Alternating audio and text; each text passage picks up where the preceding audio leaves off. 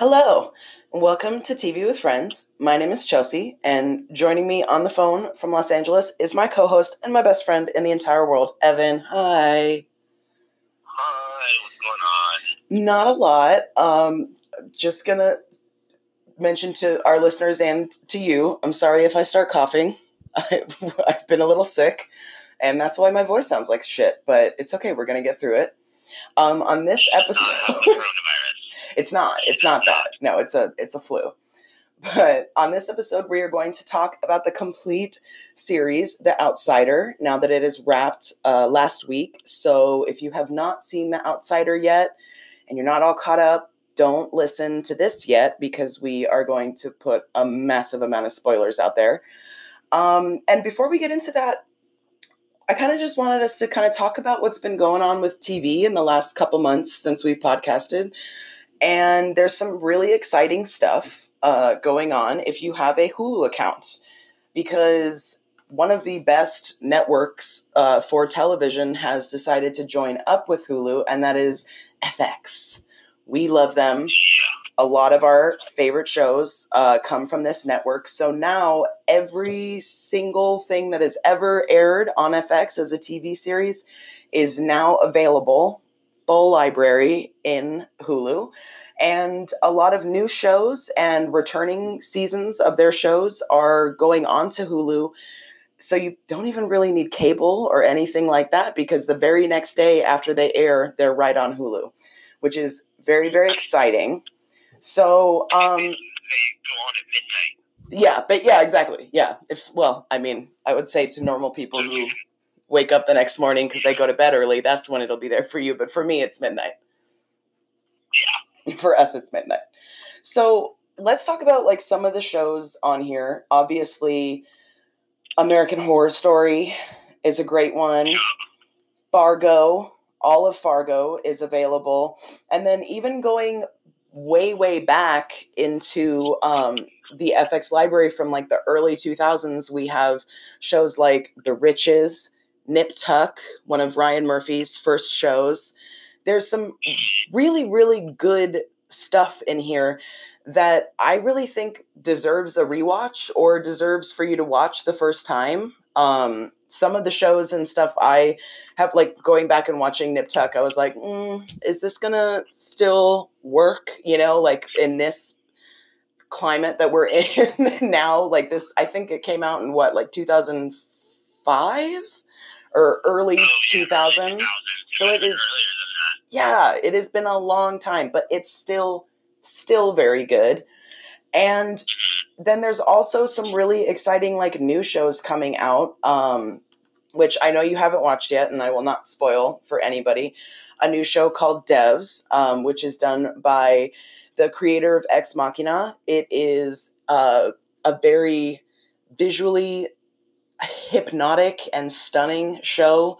Some really, really great actors in it. And even though you know I'm not a huge fan of AI and things like that, I don't watch uh, Black Mirror or anything like that. I just, you know, but I think there's something like just some really, really interesting like cinematic stuff some really interest interesting acting and i'm just really glad that there is this platform available for all of these shows to come out that don't have to compete with other shows.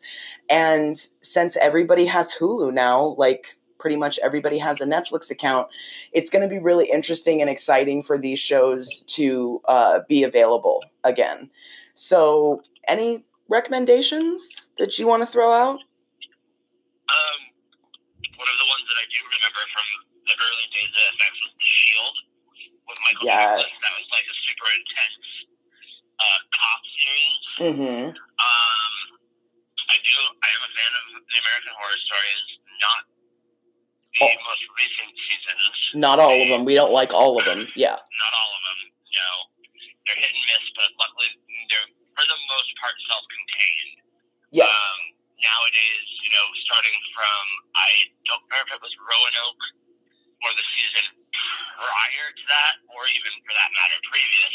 mm-hmm. He has started connecting the seasons in Mhm. small ways, shapes, and forms. Coven, I think, uh, not Coven. I'm sorry because that's one of the best seasons of Yeah. the show. Um, Apocalypse was a Mm-hmm. huge connector to the show. Mm-hmm. Still one of the seasons that is not great. Um, but you know the first first four, actually no, five or six seasons are pretty damn good. They're watchable. They're a lot more watchable than the most the more recent seasons. We've watched them because we just keep up with it. Yeah. Um, actually, to be honest, we haven't even finished. Uh, and when I say we, I mean my husband and I um, have not even finished the last season. We were just like, all right, Have not whatever. seen it. I have. I do not think I've seen more than like 30 minutes of the last three seasons. Um, It was yeah. it was so just like they were trying way too hard, and it was a, it was a subject matter that could have been really really fucking cool. Um, kind of like taking on the slashers of the slasher movies of the '80s, um, but did not pull it off that great. They managed to get a fantastic cast for the most part, um, but not the stellar season. But still worth watching, especially with things getting delayed left and right on productions hmm um, due to the whole the whole coronavirus thing going on right now. Yeah. Um, I mean, Disney's shut down, Netflix is shut down, Paramount shut down, Universal shut down. Everybody is starting to kind of close their doors and productions, particularly productions that are ta- taking place uh, overseas. Yeah. So we're going to get a big delay in like a lot of our Disney Plus shows and Netflix shows and stuff like that. hmm So there's plenty of time to, to do the rewatch. It's a great Like time. Says, yeah. master the art of the rewatch. Master the art of the rewatch. If there's a show that people have been telling you about that you're like, eh, I don't know, um, just get in there and start watching it because we might not, you know, every other month when you're expecting something to come out on, you know, Sunday on HBO or Netflix is going to drop another month of shows. Maybe not, you know, maybe there's going to be a delay on there. So this is an excellent opportunity for whatever streaming network you use to rewatch. I'm looking over some now that are just that are just really really great shows. Um, what we do in the shadows, which is adapted from the brilliant yeah. not seen that yet. Yeah, that is adapted from the brilliant satire comedy by Taika Waititi, Legion. We love Legion. Getting a lot of Legion vibes in in devs actually. Um, let's see, Atlanta, The League. Oh, Damages. Oh, see, here's some stuff we used to watch. Damages. Damages. Yes. See, there's some good shit. Incredible. And it introduced us to Rose Byrne. I believe that was the first time she kind of came onto the scene. Yeah. On American television. Mm-hmm. and now she's like blown up into this like great comedic actress as well. But that show, dude, biggest recommendation. If anyone that's listening has not watched Damages, watch fucking Damages. It is so good. really good. It is. I think it's like. I, I think we like when you think about like the practice and law and order you know there's a lot of like network tv law dramas but since it's on fx you know they're killing people there's sex scenes they're kind of swearing there's violence it's there's always a twist uh everybody is out to get each other it's really really exciting. And then you know i'm going to say the last two shows that i really course and i've said this before that i think everybody should watch um fosse verdon obviously that was my number one show from 2019 um but I'll have to also that. one that I'm not sure if I've talked about too much is Better Things. And that is created by Pamela Adlon, uh, was formerly created by Louis C.K., but since all that shit dropped out, she has gone on to take the show into its fourth season on her own, writing and directing. It's a satire of her life uh, as an actress and a voice actress living in Los Angeles um, in her 40s. She has three daughters who are all very unique and amazing, and it is just a very heartfelt love letter about moms, daughters, women coming together, being there for each other. You know, she's a great, great example for women, and it is it is funny, it is sad, it will it will just give you all the feels. I got my mom and my sister hooked on it, and their new season is airing now. And also, maybe let's catch up on Fargo because I'm pretty sure they've already finished their new season, and that is Yeah, not going to be delayed. So, which looks amazing. It's star it's starring Chris Rock, and it's taking place, I believe, in the 50s. And if you, oh, the trailer just looks so good. And Fargo, I- mean, again, an anthology series, much like American Horror Story. He, Noah Hawley did actually combine the two seasons with uh, two and three, or one and sorry, one and two, and then season three. Um, which is season three is probably the the most different out of all of them, and may, I think maybe critically like the stepchild of them, but I think all three are really really good. Um, season two is the best, but yeah, there there's just some amazing content going on, and I'm just so glad that we just got this massive content dump of all of our favorite shows. I mean, I haven't been happier since like the Mandalorian came out and all all of our HBO shows Yeah. came out, and it was just when we were getting these new streaming networks. Hulu, Hulu has uh, all of Bravo too, right? Like all of their yeah, it does. reality shows. Yes. Most of them, yeah. Yes, Vanderpump Rules. It has Vanderpump Rules. House of Beverly Hills. Yes, it has all of the Housewives franchises. Below, or below deck. Below deck. It doesn't have Below Deck. I know it only has the Real Housewives franchises and Vanderpump Rules and Top Chef. But still, Well, every commercial that you hear for it says that uh, Below Deck is on there. Also, Bravo is owned by NBC. Um, so when the Peacock comes out this summer, I can't remember when NBC's announcing and stuff, but like that's like where The Office and Friends and all of those shows like where they're going. Um, so we will see what happens when because they're one of the last streaming networks to launch. Um, so we're, we'll see about that this this summer with what happens. But Yeah. yeah, any other shows from any other networks that you would like to recommend people take up while they have all of this time alone in their homes? Starting tomorrow, starting tomorrow, Mhm. we do get one more big one from HBO. Yes. It's supposed to be very good. I read only one advanced review, and they gave it an 8 out of 10. Nice. It's very different, but it's very, very good. Is season three of Westworld. Westworld! Yay! Oh, that I have very high hopes for it, and you know I don't like this show that much.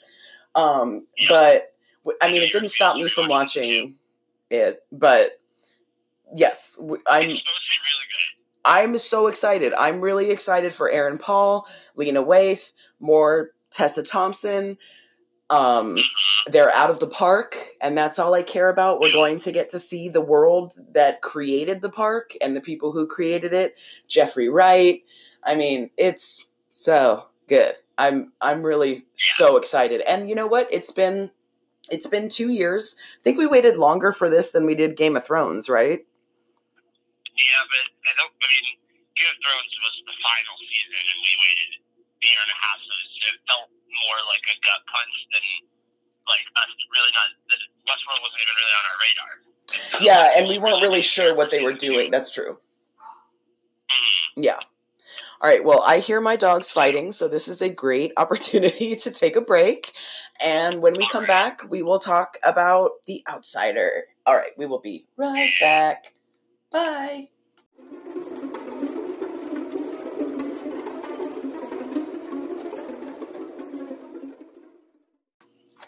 Welcome back. We are going to talk about The Outsider, and I'm going to give us a little bit of information, and then we will dive right in. So, The Outsider, based on the book of the same name by Stephen King, it was developed by Richard Price. It is starring Ben Mendelsohn, Bill Camp, Jeremy Bobb, Julianne Nicholson, Mare Winningham, Paddy, Paddy, Ma- yeah, Paddy Considine, Yul Vasquez, Jason Bateman, Mark Menchaca, and Cynthia Erivo, our favorite. And it premiered January 12th and it just wrapped March 8th last week on our favorite channel, HBO. This was amazing. I think when did we see the trailer for it? Like November? we had Oh been god, it was, we had been waiting you know, it was for a really long time. It premiered with um, I I almost want to lead. Uh, I think it premiered on the final episode of Game of Thrones because they were hyping up their new stuff that was that was coming up. Ooh. Oh, okay. Dog's barking. Don't listen to that. Um, no, yeah. When when HBO, we had it hyped for us for a while. yeah, they were hyping it for a while, giving us a little little teasers and stuff, and this was just something that you and I both, once we watched it, were like, I don't know what this is, but this is gonna be really good. A spooky Mhm. true crime detective story, which I mean, we thought it was at first, and we fucking freaked out and got really, really obsessed when the first two episodes came out. So let's go back to that time a few months ago. How many times do you think we watched the first two episodes? Should I should I try to calculate that collectively or like? Okay, how many for you? I would say for me about five or six.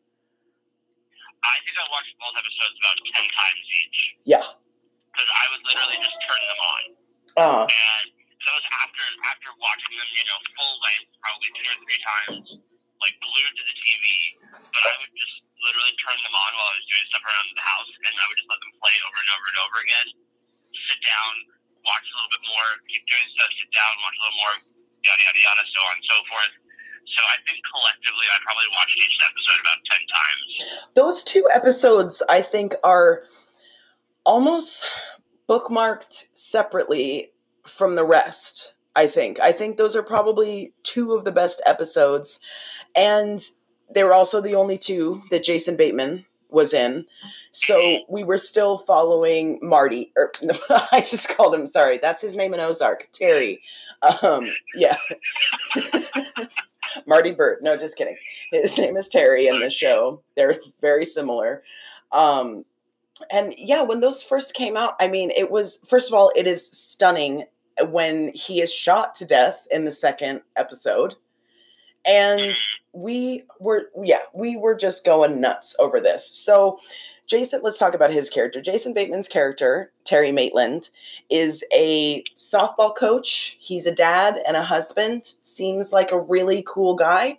He's grown up in this town um, that they live in his whole life. Everybody knows him. And now all of a sudden he is convicted of a brutal child murder of frankie peterson that And when you say brutal, you're not using that word lightly. i am not using that word lightly Brutal. it is very scary the descriptions of it the blood the crime scene i think we haven't seen twisted shit like that since true detective as far Yeah. as it like a, a really gruesome crime scene um Mhm. and it was and really th- he kind of kickstarts the whole basis of of how could this be possible? You know how could a man like this be you know be able to be convicted of such a horrible murder? And you know in other shows and other detective tropes it's kind of like oh well he had a whole separate life and nobody just knew how evil he was. But this is not the case. So evan explain basically how terry can be in two places at once and within the first two episodes kind of what terry's going through So Terry's essentially forced into this position because there's so much evidence at this crime scene of the murder of this child that literally just directly links him to the murder. There's there's witnesses, eyewitnesses that see him covered in blood. yes Um, you know, they're interviewing all these people, they're building up their evidence. So it comes down to episode one, they find they take Terry in and they're laying it out. And towards the end of episode two, episode one, they start dealing with the fact that Terry was actually 70 miles away at a teachers conference on banned books. Uh, it's different in the book than it is in the show, but anyway, Mhm. um, and there's video footage of him there there's eyewitness footage of him there. And so there's this instant, like, a person can't exist in two realities at one time, in two different places. Right. Um, which, of course, no one believes him. No one is, like, the Ralph, um, the main detective that we follow, uh, the DA in the town, like, they they all consider this, they've got it in the bag. Mm-hmm. They're good. Mm-hmm. Um, and then we get we start getting glimpses of the cops going through the Maitland house, and I believe that's the first time that you see a figure that doesn't quite have a face. Mm-hmm. Um, it has a bit of a face there in the moment, um, but it shows up uh, a few other times. One of the other times it shows up is when Carrie's murdered. Yeah. Um, it shows up again prior to that when the father of the child that was murdered kills himself.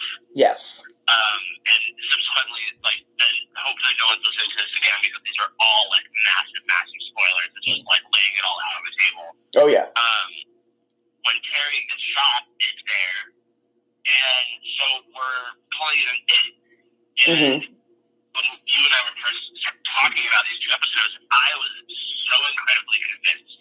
Okay. Yeah. No, you say you say your theory, and okay. Well, I will say my theory because it was a lot more like you were more onto something, even though neither of us were right. But my theory was Mothman, which is a figure that shows up um, at times when there is a tragedy that is involving like hundreds to thousands of people. Um, when when anything kind of goes wrong historically, there are sightings of this figure as almost as if it's predicting it and kind of like warning. Yeah, it's a foreboding figure for sure. And so that's kind of what I was thinking. And then we were going to merge both of our theories. What was your theory? Which I still think is brilliant. was vampire. Like I thought that this would have been a very cool, different bit of a take on a vampire story instead of like being all glittery and glamoring and, and true bloody and Yeah. twilighty. Like very much more set in like a real, real world setting that it, it felt like it would almost make sense. I mean, I was screaming at you over the phone after the first episode, like just the opening of the episode, like the way that the train tracks make a V and the streets made a V. I was just like, vampires. Vampires. vampires. I'm calling it now. Sealed. Send it. Like, Mhm. no, vampire. Um, but like you said, neither of us turned out to be right. Well, we were trying to find a way for Terry to be in two places at once. And what we were kind of touching on, which turned out to be pretty true, is that the camera footage of Terry and where he's at the train station, he's standing as if that is not him. His his stance, his his body language is not the Terry that we know. It almost looks like someone is wearing his skin as a suit. So we were thinking that the way that vampires can kind of, you know, um, glamour people or Yeah. hypnotize them into doing their bidding. Yeah. Yeah. So that's kind of where we were going with that. And also just I mean, yeah, I kind of still I think it might have been better if it was vampire, but anyways, it is not it does not go into vampire. So after Terry is killed in the second episode, this leaves Ralph and um, a lot of our main characters kind of looking for answers because they are stumped about how there are eyewitnesses and yet camera footage. The whole putting somebody in two places at once is it's very very confusing for everybody involved. So that is when we get our one of our favorite characters, Holly. So let's talk about Holly a little bit. Um, what were your first impressions of Holly? She was a fucking weirdo. Yeah. I uh, I I loved loved her character, but she was very out there. hmm Very just like it, was a, it a very obvious personality that I've never come across uh, in real life. Um, she was not calculating. She was very like by like what she sees and what she knows. Like that's that's fact. hmm And I think that was one of the reasons that it led them to Holly in the first place because uh, it was uh, Kelly that was like, well, you know, she would be the best one to, to take a look at a situation like this because she's she examines everything so closely and every every uh, I is dotted and T is crossed Yeah. when it comes to her and her investigation style. Right. So she just become, became this um, insane character Mm-hmm. that I was just like, okay, cool, let's see where this crazy woman takes us Yeah. And to, some really cool places. Yeah, and really, I think Holly is exactly the type of person that you would need in this scenario because it's not as though these people in this town, like, it's not as though they're small minded or like, you know, can't think outside the box or anything because we have we have plenty of characters like um like Yunis and uh Jeannie Ralph's wife who are listening to her. There are a few characters mixed in there who go, This girl is onto something. And when we see how prepared she is, almost as if she has OCD in the, the way that she likes to work, she drives herself everywhere because she's afraid to fly. She has a lot of neuroses and tendencies that you figure this is just a one of a kind person. And as somebody who's thinking big, that's somebody who, exactly who you would need for something that at this point is completely unexplainable to them. And I think our and that's going to lead us into Ralph and we kind of go back and forth with Ralph and Holly. Ralph is an amazing character because he is played by the our Lord and Savior Ben Mendelsohn. Um, but Please read the dictionary for me, Ben Mendelsohn. Just do any we'll watch him do anything anything at all. Um he's an amazing amazing actor and let's oh also sidebar we read the book or you read the book got pretty far and then we got real busy at work and you had to stop. I list i didn't read it it doesn't count but i listened to it on audible. And ralph's character in the book is kind of like a heightened version of ralph in the show where he is a no nonsense give me the details. I cannot open my eyes. I cannot you know fathom that this could happen. There has to be a logical legal factual explanation for what happened. And one of the biggest differences in the book and the series is in the book ralph's son derek is alive he hasn't suffered the loss of his son that's rocked his world and rocked his marriage um, he's just away at camp and i think that that is probably my favorite book to series adaptation note that they've done Agreed. yeah Agreed. Yeah, because the book, the, the book character Ralph was it was very hard to like him. It was Yeah. very very hard to get on board with him and his thinking. And in the show, with the passing of his son and him having gone through this traumatic experience, led lent a hand to him finally coming around.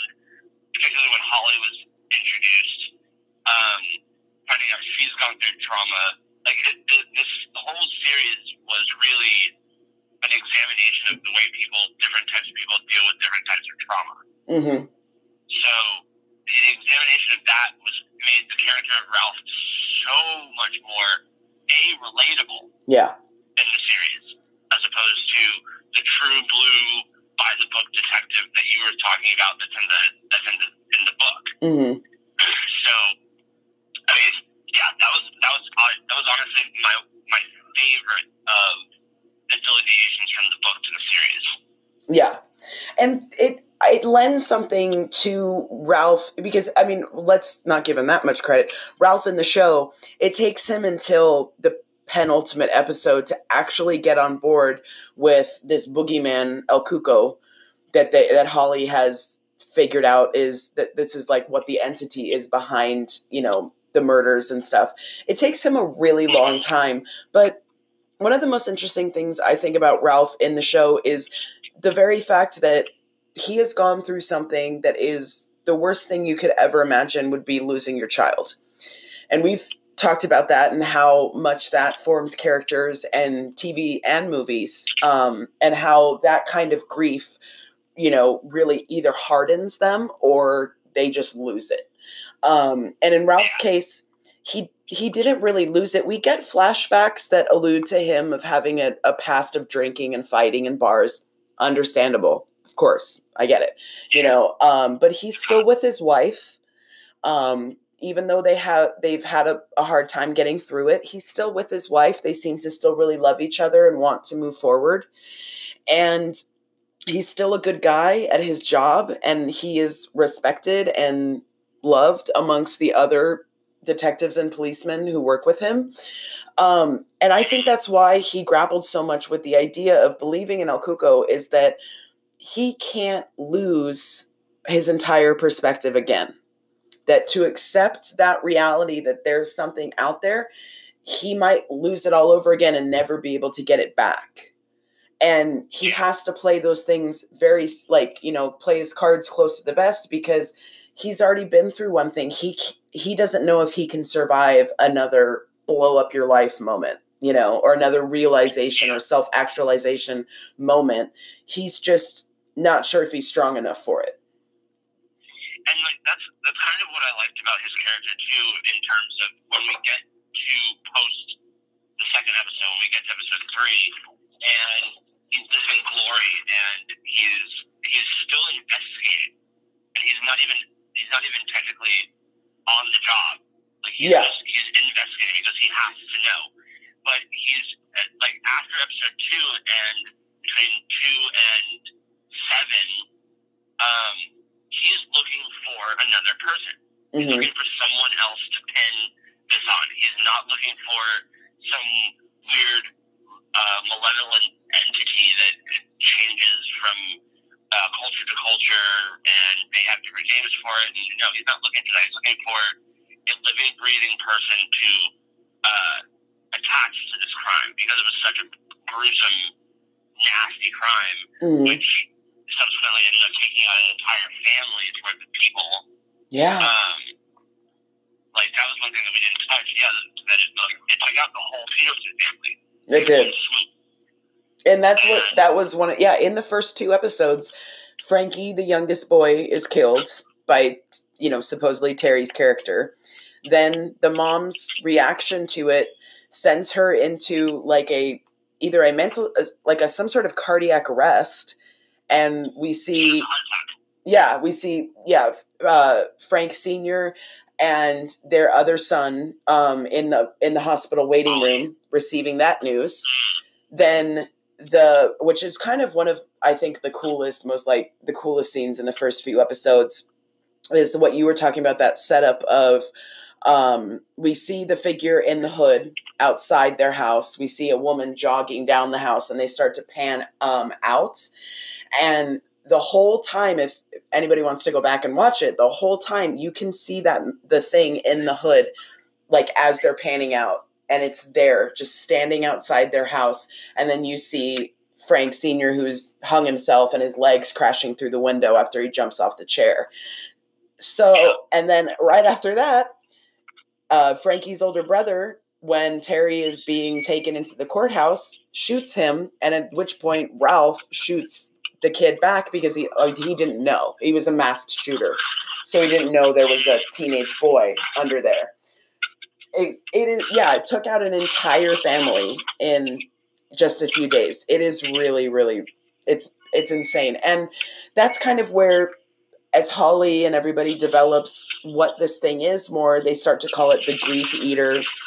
And it's just a, a you know because he really is feeding off of you know people's fear people's worry people's grief people's loss and sadness and that is even though we can't see this thing's face at that time that is really kind of terrifying that that's what it wants Mhm. that, that Yeah, lends that, that, that's what it lives off of. yeah that lends a lot to you know just ugh, how creepy this thing is and then we get a little bit further with holly kind of traveling around going back to the places um, where terry and his family had spent their time we see some other people who have gone through the same thing um, and they are you know either either you get a scratch and El Cuco becomes you, or you get the neck burn and you become El Cuco's like servant to do its bidding. Yeah. Which is, and that's, oh yeah, let's talk about Jack for a minute. What did you think of Jack? He was he was a fucked up character. He, Yeah. Uh, I just I love I love our first introduction to him, and you know you touched on the fact that they kind of uh, alluded to Ralph having a history with drinking and fighting in bars. And then the first introduction we get to Jack is him hunting, hmm um, getting called back in, but then stopping at the local uh, city bar first Yeah. and having a beer. He's obnoxious, yeah. And fucking giving the dude a huge wedgie, like the biggest bully in high school. Yeah. And the, the guy's like, oh, call the police on that motherfucker, yada, yada, yada. And he's like, ha ha, ha. Drag him out. Yeah, he was an, an obnoxious, obnoxious character, Yeah. but it was a character that also made sense hmm what took place with him down the line. He was an easily manipulated person. Yes. He had this A weak person, yeah, with Weak morals, yeah. Yeah. I like his character. I kind of liked I liked his character too. He kind of I guess he kind of grew on us because we felt bad for everything that he was going through.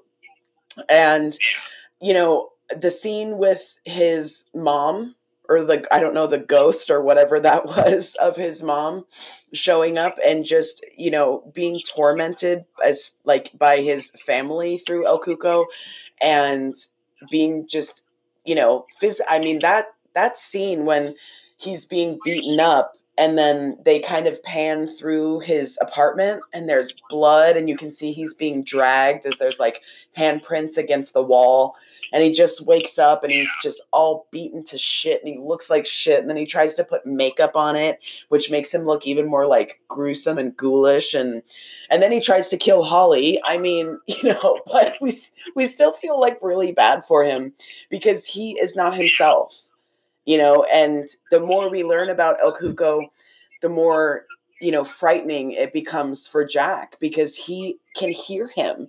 And i think that first scene in i think i think it was the third to last episode where we see jack in the cave and he's actually listening to el cuco eating the deer and just like it like gnashing and like clawing at it and growling and panting and stuff. It is terrifying. So to think that he's been living with that voice inside him is just so so fucked up. Excuse me. I mean, and up to the up to the point of him trying to kill Holly, all we had really been seeing was him going through all this crazy shit, Yes. like being men- mentally manipulated by El Cuco and whatnot. Um, so yeah, we had there was really no other way for us to feel for him. Yeah. Like we knew he was helping him, we knew he was doing stuff for him, but we also knew he was being controlled by him at the same time. So it was like, okay, yeah, the guy's a, a shitty guy, but at the same time, not because he's not doing things in his right mind or in his He's a mind at all victim. for that Yeah. that, yeah. Yeah. And before we get into what becomes of Jack and the rest of our characters, um, we're going to take a little break and then we will come back, kind of go through the last two episodes and our thoughts about the ending. So we will be right back.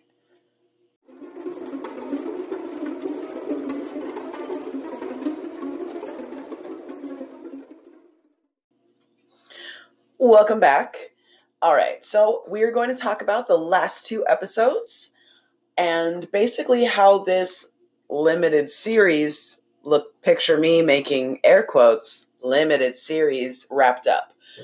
All right. So what were kind of your favorite um moments from the last two episodes? What were you really dying to see? What do you think we should have seen more of? How were you feeling about the last the penultimate and the finale? Um, I really love the way that like everybody finally kind of came together. Not even necessarily if they were believing what Holly was saying, but they were all they they put all of themselves behind her theory. Yeah. And they were going to get Claude, and they got Claude uh, just taken in by the local PD for uh, wherever he was visiting his brother. Mm-hmm. Um, and even like Pelley was resistant, and didn't go at him and uh, Howie didn't go at first. And then Mhm. by the end of the penultimate episode, the two of them were there with everybody as well. Um, there was, I don't think there was anything else that we really needed to see more of. Mm-hmm. Personally, like I loved the penultimate episode when it dealt with the family, the grandparents, and the grandkids going to that festival, the cave festival, Yes. and like the idea of um, El Cuco finally gaining enough of Claude's face to go out in public and try to do this again. Yeah. Exactly. Yeah. I thought that was super suspenseful. Those, those scenes in particular, because you had an idea of what was going to happen. You had a very strong idea of what was going to happen. A, you saw parts of that in the, in the trailers. B, um, you know that they're focusing on the grandparents and the grandkids, and they're particularly focusing on the young boy, uh, the grandson. And you had a general idea of, like, going into that episode, okay, so when is this going to happen? Because at this point, it's inevitable Mm-hmm. but I loved towards the end um, when the cops show up to take Claude and they show Ralph and uh, Yunis the video of the grandpa unmasking Claude. Yeah. essentially.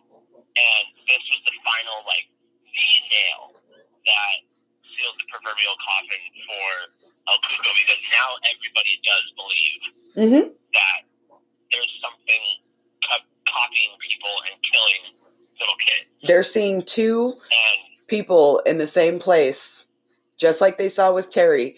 And they have the the craziest thing is that they have Claude with them. So I that yeah that being the nail in the coffin for Ralph was pretty exciting.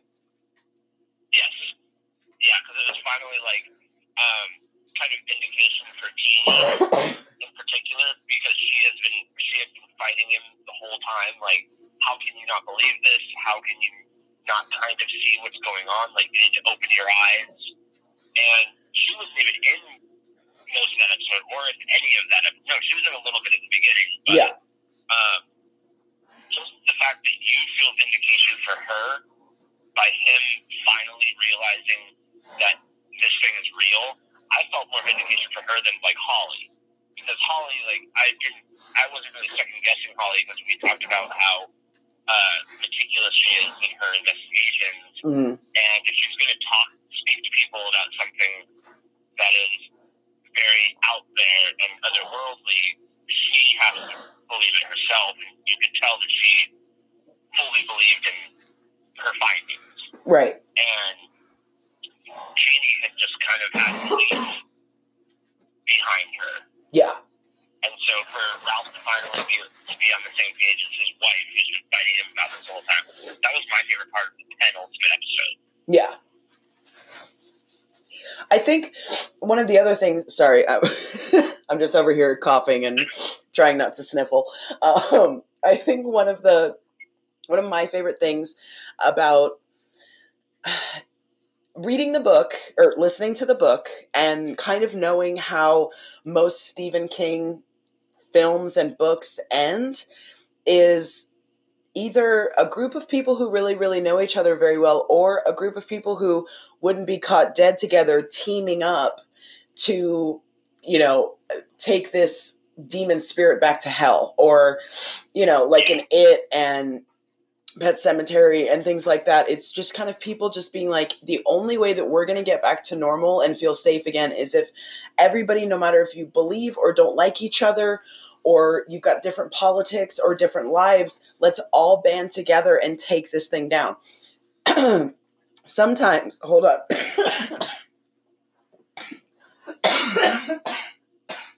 Sorry. I have the flu. Sorry. I'm better.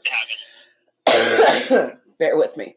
Anyway, sometimes when, you know, these things kind of play out, you're like, uh, that wasn't really worth it for me. Like, the It movies are good, but then they're kind of uh, you're just like, why are we doing this at a certain point? But with this, I really did feel like these characters are coming feeding off of each other very very well playing together very very well. Even if they don't like each other and they have nothing in common i really liked claude's brother. I thought he was great. He's just like smoking pot in front of them going to get them chicken and they you know these moments when these guys are either on their way to something or waiting to get to the thing it's a really great moment for like storytelling amongst characters. And you kind of uh, touched on a little bit about the uh or no sorry um but the boys in the caves and when um oh yeah. yeah which was let's go back to book stuff one of my favorite parts of listening to the book was the story which i think maybe people felt in the show was a little misplaced and like why are we seeing this and what is this flashback for but in the book that's my that's my feeling yeah but in, in the book and I, the reason why I was really into it is because the way that they describe these caves and these structures is so, you know, just like a, a majestic natural force on Earth. And just caves are fucking cool. Let's all just admit that caves are really awesome. And to think about you're going back down into a part of Earth that people don't go into, that maybe nobody's been in there since there were saber tooth tigers and giant bears and cave people or something. But the way that they talked about the two boys who uh, were stuck there and the parents going to look for them, the friends of the parents, the community going to look for them, all of them getting trapped in there. And they did not die from the um, the cave falling in on them and collapsing in on them. They died from starvation. And this was like a very long process of trying to get them out, days and days of listening to these people calling out in these caves to be rescued. And then the voices get softer and softer, and then they're silent. And you know that everybody died in there. It is so fucking spooky. And that is why El Cuco is like, ooh, what a beautiful space for me. you know, he's like, oh, I love this. I'm gonna buy this house. Yeah. Yeah. And the fact that you know Claude's brother goes out of his way to mention that that's the biggest Bolton grave in yeah in the town. Yeah, that's fucked up. Those people were, were the Bolton family. So mm-hmm. if El Cuco's feeding off of the pain of the Bolton family, it's a huge tragedy. Yeah. Better of a place, what better of a place to hide out? Mm-hmm. He's becoming a Bolton, and so he's feeding off of that family's grief Yeah. and anger and just yeah, all of that negativity. Mm-hmm. Now, I think I, I mean, I wasn't. I don't. I mean, I hope I wasn't spoiling the book for you, but you know, knowing how the book ended, which is a lot, pretty much exactly like how the show ended. Were you? How did you feel about the confrontation between Ralph and Holly and El Cuco in the cave? Oh, you know, I mean, what? you were just like, oh, okay. I was like, oh, this is going to be a good reaction. Sorry. It was it was a, fulfilling um, confrontation, and I really liked how um, Ralph tried to get rid of Claude and Holly Mm-hmm. when El Cuco was kind of finally down, but he knew in the back of his head that the thing was playing dead. And I love how he's just circling him. He's like, I see you. Look, look at you playing possum. Look at you playing dead. You think that everybody's just going to walk out of here and leave you here. And he picks up a big ass rock and just fucking smashes his head in Yeah. like that was that was really really great. And I mean, again, I didn't finish the book, so uh, I think you and I talked about the ending of the book a couple times. Yeah. The confrontation in the book was all ended up having to- yeah, it was it was very similar. Um I feel like because you're reading or listening to the book, y- you know, I also was listening to this like before I would go to bed, just like laying in bed in the dark with the dogs, smoking weed, waiting to fall asleep. Um that really helped. Um, walking home at night, like me, you know, made the book very scary for me. And but one of the things um that was really cool about that about that scene was it wasn't so much I don't think they could really see Claude. They could hear him like echoing and stuff, but it wasn't quite the like well, well, well, partner, you just showed up. Like it was very like, you know, I don't it was it, like cavalier and almost kind of In the book, casual in their like more and more ominous. Like it, his the physical form of El Cuco was not as like seen by the two characters as it was shown in the show. Yes. It was more mysterious. The, there was growling sounds. They were looking at the shadow portrayed of him on the wall.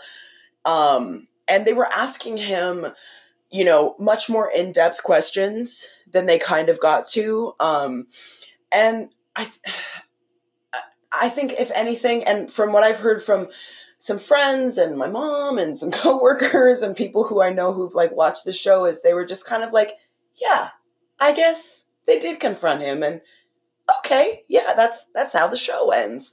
But yeah, I mean, I definitely think that this wasn't quite a finale in the way that we were used to, as much as it was kind of like the penultimate and the finale could have been like their own like two and a half hour episode. Oh yeah, yeah. If they had expanded that a little bit more, it would have been way better. And if it had, if there had been a little bit more suspense to the cave scene, like Mhm. I would have loved a more drawn out like conversation with El Cuco where it was focused entirely on his like a large looming shadow in the cave, and then the the shadow like shifted sides, Yeah. or it would just like move to different portions of the cave without making noise hmm and it's like it would just be him like the the idea of this huge massive entity that they're about to to face off with Yeah. and it's just kind of like looming over them via its shadow that would have been a really really cool And think And about that's like one of the what. I didn't like about that backstory in the second in the, in the penultimate mhm. I felt like there could have been we could have been better served with that happening if we had one more episode. If they had done, or even no, One less. to ten would have been too many. Yeah. No, not even one less. No. One, one extra episode. There hmm would have been one extra episode, um, which I would have said give us the two-hour fin- hour finale, and then in the episode prior to the two-hour finale, which would have then been the penultimate. Ramp that shit up. Yeah. Yeah. Yeah. Get it, it. Get the tension going. Allude to things that may or may not happen in the finale. Like get like trick us, make us think something's gonna happen. Um, but I yeah, I, I kind of feel like this again. This is a Stephen King novel, and it is just kind of how we make the world right again. It's not like burning down the Iron Throne or you know like characters dying and you know Big Little Lies. They all kind of go in and you know like turn themselves in or something. You know Watchmen. Uh, she becomes Dr. Manhattan. Like all of these, you know, all of these things, and and it, in a Stephen King kind of way, it is just like, well, we band together, and the eight of us know something that the rest of the world is going to know, but nobody knows it like us. You know, and nobody. So- Those moments will stay with these people who survived will stay with these people for the rest of their lives and probably especially for Ralph like really dictate how he approaches his next case and cases after that you know what holly is going to do next you know being a pi and you know it's it's it's gonna st- it you know i think the most important thing that we got out of all of this and going back to jason bateman and the first two episodes that we love so much is that they did what they were supposed to do which is exonerate terry. So that glory and her daughters who we've seen struggle the way that in real life when things happen like this you know anybody associated with a man accused of murder or anybody accused of a crime is immediately you know banished from the town and treated really poorly. So to see them even though the the blowout with El Cuco wasn't incredibly exciting you know we still came what we came and did what we wanted to do and what we meant to do which was solve this and figure this out. It seemed like the, the more exciting portion of that was like the, the shootout out front of the cave. Oh, the shootout was tight. Yeah. Like that was great, and you know, there, if there was one underutilized character, it was Holly's little boyfriend, Mm-hmm. whom they didn't make an important enough character out of him for me to remember his name, but I know he played a huge Andy. role on House of Cards. Yeah. Andy, yes. Oh yeah, he was on multiple seasons of House of Cards, and he's a really, you know, good actor and a well-known actor. So you and I were trying to come up with the theory that there was something to Andy. We were like, I don't know who who is he? Like maybe he's not who he says he is, and why did he just show up when Holly was right there? It turns out just to love her and just to be with her, to give her high stakes, you know, and maybe make her realize something other than the fact that she's really a different kind of person and good at her job. We already knew that about Holly when we met her. You know, we already knew that this was going to be the person who got us the answers, but she kind of had an existential character moment when she realized like she can fall in love and somebody can love her back and just want to be there just to be with her, not to solve a crime, just to be with her. You know, it's sweet. It's sweet. It's Mhm. unnecessary for the plot overall Agreed. I agree. for her as a character. hmm Like, they, like don't. I it, it felt like there was something that should have happened with him. Yeah. It's not that he was just put there to die and make her realize that she can be loved, which I do. I love the idea of that. Mhm. But like at the point in the show that it came, like you know, when we're getting into episode three, we're getting our introduction into Holly.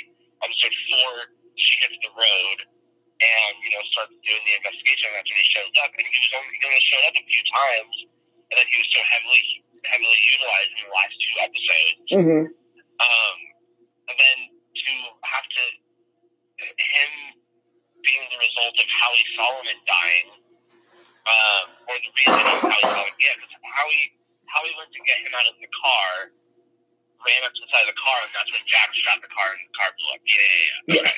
Yeah. I'm just piecing it back together in my brain. Mm-hmm. Um, yeah, it's like, and then it causes Holly to like walk out into the gunfire, and she's right in Jack's crosshairs. And why didn't Jack just shoot her? Well, because because we need her. what? But Yeah, but no, I I agree. Like, let's play real quick. Let's play if we wrote this sh- the segment we like to call if we wrote this show. Um, if we wrote this show, what I would have really liked is maybe that his body didn't burn in the car, and then we, you know, they go through his wallet. Like Yunis out there with his broken arm, just like killing time while they're in the cave. And then he just goes, oh, I'm gonna start going through their wallet and like go through the body to see if he had anything on him. Find out that he is not who he says he is.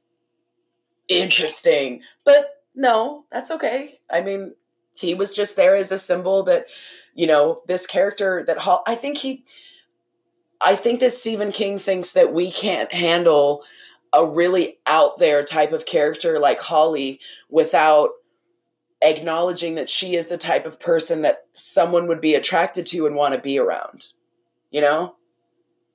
Yeah, I can see that. I that's kind of what I was getting from it. But again, we we digress. Is there anything you want to talk about before we discuss the post credit and basically how the show ends? Uh, no, I think we, I think we got in the bag on this one. All right, sweet. Okay, well, let's talk about the post credit scene because apparently every television show is now a Marvel movie and we can't just stop when the credits come up. Nowadays. God, that is kind of annoying to me. I mean, I'm not trying to like complain or whatever, but I, I just want TV shows just to end when the credits come up. Um, HBO did announce this as a new series for HBO. They did not announce it as a limited series. And in the post credit scenes, we see Holly has arrived back home. Um, she's around her apartment. She's a little shaken and naturally, of course, stirred by everything that's gone on in the past you know month or whatever um, she thinks she feels something on her neck. She grabs a mirror, a hand mirror that she just so happens to have because she's obviously been checking. And she looks at the back of her neck to make sure that she doesn't have the burn like Jack had. Um, and we're like, oh, thank God. Okay, good. Like, it, it's totally normal that she would be seeing like a apparition of Zach of of Jack or like you know seeing him in her thoughts. That's totally normal. You know, like he killed her boyfriend. He killed all these people. And then something that I did not catch the first time, I had to go back and watch again, but she gets on her laptop and she's listening to the radio and it just kind of closes out on her and she's twirling her hair and as we see her twirling her hair the front of her wrist has the scratch which is the same scratch that Terry and Claude had that would lead one to believe that she is going to turn into El Cuco. That's I'm that's what I'm just saying facts. What do you what is your opinion? I hate that. I hate it. I hate it. Um and when it was when it was announced for HBO, it was touted as a limited series, wasn't it? Yes. No. It was a new original series for HBO. I feel like the word limited is missing from that sentence. But, yes. Um, you are so right about that. I was, I was thinking of it the whole time that we were watching it as a limited series. Me too. So, and, and I don't like the fact that if you're going to do so well, you're going to take a limited series, you're going to do amazing with it, you're going to get amazing talent behind it, um, amazing directors, amazing writers, amazing producers, and to just like try to like milk it is not going to produce a good season two. No, it is not. It's like it's like you're going to shoot yourselves in the foot. Like mm-hmm. if, if your new claim to fame is going to be limited series, then embrace it. Yeah. And so listen, all of these things that we're coming out with, if it says limited series, it's a limited series. Yeah. It's going to be push it. If you want to push it, push it to ten episodes. Don't just do 8 Mm-hmm make it a little bit longer, but don't make it into a multi-season thing because you're just going to be jumping the shark later on down the line. Mm-hmm. That is very true. We're looking at a season, yeah, we're looking at season two, and we're just like, dude, this is nothing turn it to shit, and they don't get people like Ben Mendelsohn or Cynthia Erivo, mm-hmm. like, don't do it. Just don't do it. Do it the first time. Yeah. Call it a day. Fool me once, Big Little Lies. Fool me twice, Watchmen. Fool me three times, mm-hmm. Outsider. HBO yep. keeps kind of doing this, and I I completely agree with what you're saying about a limited series because I think television viewers like us when you say limited series to us, that means that we are fully prepared to see every character as they may or may not be here. I am prepared for anything. I'm prepared to say goodbye to these characters at any given time during the show, if that's what the show is about. Um, I am going to see these characters go through the complete arc and do every single thing that they are supposed to, and that this will conclude in a tidy and wrapped up very nice in a box. Look at this. This was a 10 hour movie. This was a limited series. Perfect. Yeah. There are so many good HBO limited series.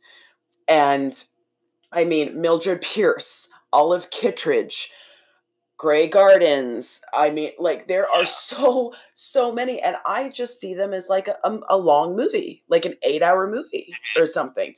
So what I feel and this is I don't have any real f- facts um, to back this up, but what I feel like is at the start of the streaming wars, I think um, Hulu, Disney Plus, Netflix, whatever we're going to get from the Peacock, they have oh Apple TV have a lot of brand new series. Servant, The Morning Show, you know, like there are so so many brand new series starting up that maybe HBO just was like, well, we have all these, we have a powerhouse of amazing actors and amazing writers and showrunners. but we're never going to get them again for a season two. Big Little Lies did it, but that's just because these women loved these roles. They got to be executive producers, make a buttload of money, act their asses off, and they were like, fuck yeah, season two, we'll make it work. Yeah. Was Big Little Lies Yeah. season two worth it? I guess. Sure. Yeah. I liked it. I liked it.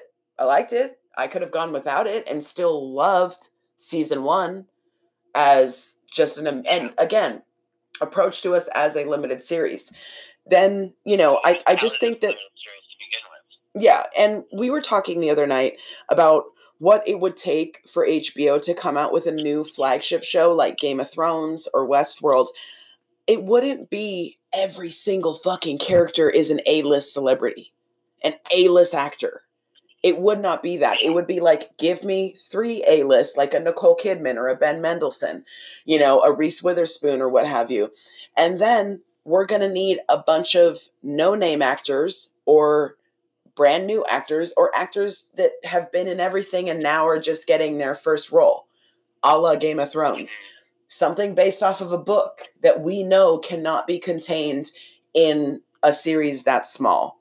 So I think, you know, as amazing as, as these shows are, I do think you and I and other television viewers, we're going to get a little weary of shows being announced and then as we're watching them going, you're giving us everything. Like the same thing with Watchmen. You're giving us everything.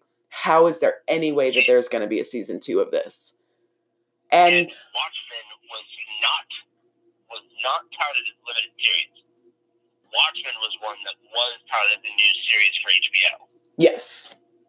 And They, they didn't. They never said it was only going to last one season. They were always like new season, new series. uh huh. Uh, Watchmen starting on HBO, and then with folks with the Outsider when it was first announced, it said limited series. Right. And it's like so every time they're gonna they're gonna give us a new show, they're not gonna say limited series, and it's gonna be one season. And then every time they give us a limited series, they're gonna be like, ooh, date out, Yeah. extra post credit scene. Oh, we're gonna start season two.